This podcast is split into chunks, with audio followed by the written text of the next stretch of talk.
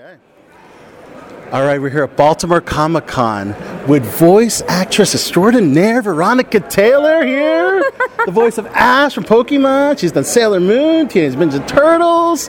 My gosh, you've done it all in the ver- world of animation. I would say I'm always looking to do more, honestly. I'm very happy to have worked on shows that I really love, Mm-hmm. but we're always, as you know, always auditioning for the next show, the next job. Mm-hmm. I do a lot of audiobooks, so the next book, all of that stuff. I love that. Now, now, is there a particular show, since you have such a long resume, is there a particular show that you would love to voice that you haven't voiced just yet? Everything that I audition for, I want to be on that. So, Okay. yeah, um, anything really. I just want to keep working.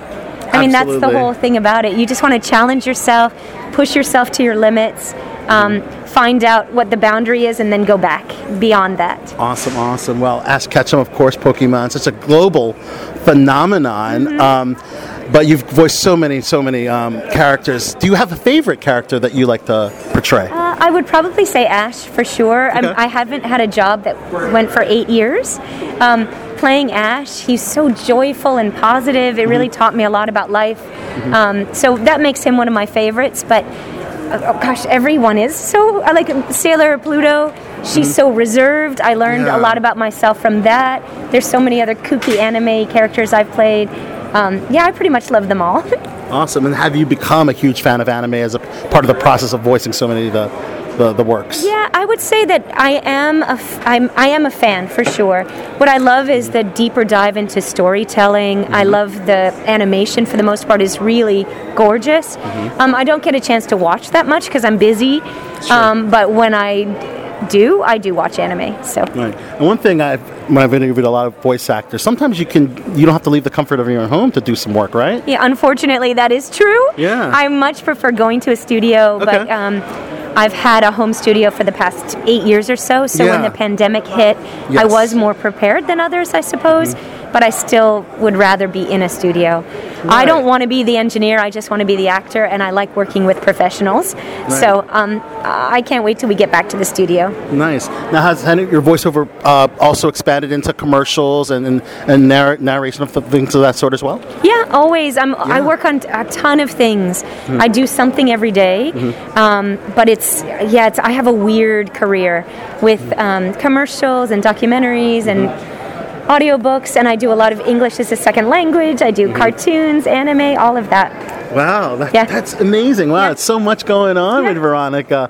Now, um, obviously, representation is very important, and lately, a lot of um, shows have been like, it's important that the actor properly represents the character. I was curious on your thoughts of that. In particular, you know, you've portrayed Ash Ketchum. Um, but for instance, Apu uh, was Hank Azaria, but he's no longer voicing Apu. So, curious as a voice actor, what do you what do you think about that? Well, I think it's important that everyone gets a seat at the table in terms of that everyone, I suppose, there's a diverse group of people auditioning for parts. Right. I do think that everyone should be able to play everything, meaning, I don't think that if you are a person of color, you can only play a person of color. I think you should be able to play someone who's Caucasian or whatever, you know? I mean, there's so many, there's so many animals and people and aliens and, Right. you know, the sky's the limit. Right. But I do think that there needs to be more representation in the the casting pool, as it were. Yes. And I think that's the important part. Um, behind the mic, uh, in the in the control room, let's say, Mm-hmm. who's writing, who's directing, who's animating, all those doors need to be opened up so that so much of the talent gets a chance at everything. I think that's the really important thing, and I, and we're we're exploring that now and, and calling attention to it, and I think that's really important. Wow, that was a fantastic response. Wow. Well, now, we're all human, so we all need to give talent a chance. love it. And equality, I think that's really important now too. We're talking a lot about equal pay. We're talking about um, equal chance at getting a job. All of those things. It's something that um, it's top of my mind. The election's coming up. Mm-hmm. Equality is number one. yeah. Environment number two. Mhm, There you go. Yeah. Wow. And the final question for aspiring voice actors out there. Yeah. What would you? What kind of advice would you give um, those that want to pursue a career in voice acting? Um, my favorite uh, acting teacher once said, if there's anything you can do other than being an actor, do that instead. And I think that's the number one thing. If, if acting is what you really want to do, I think the same is true for um, if you wanted to be anything in the creative arts a, a writer, an artist, a musician, a singer. You've really got to pursue it. You've got to train as hard as you can. For me, I. Um, I did all the plays I could in elementary school, high school, college. I have a Bachelor of Arts in acting and, and a Master of Fine Arts in acting. I toured the country with classic, contemporary, and children's theater. So I have a lot of training in that, which makes it easier for me to jump into a role. I think that's really important. Many people will tell you there's so many other avenues, and that's true. So for me, training, get a good demo that shows a minute, minute and a half of what you mm-hmm. can do the best, and then network.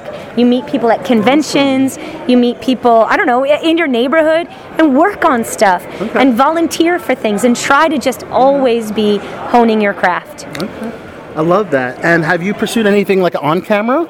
Yeah, I used to do much more on camera and Yeah. on stage, but um, when my daughter was born, things shifted a bit, Yeah. and luckily I got auditions for voiceover, and I didn't really have time to be on stage or you uh, behind the camera because those days are really long, and I couldn't take her with me.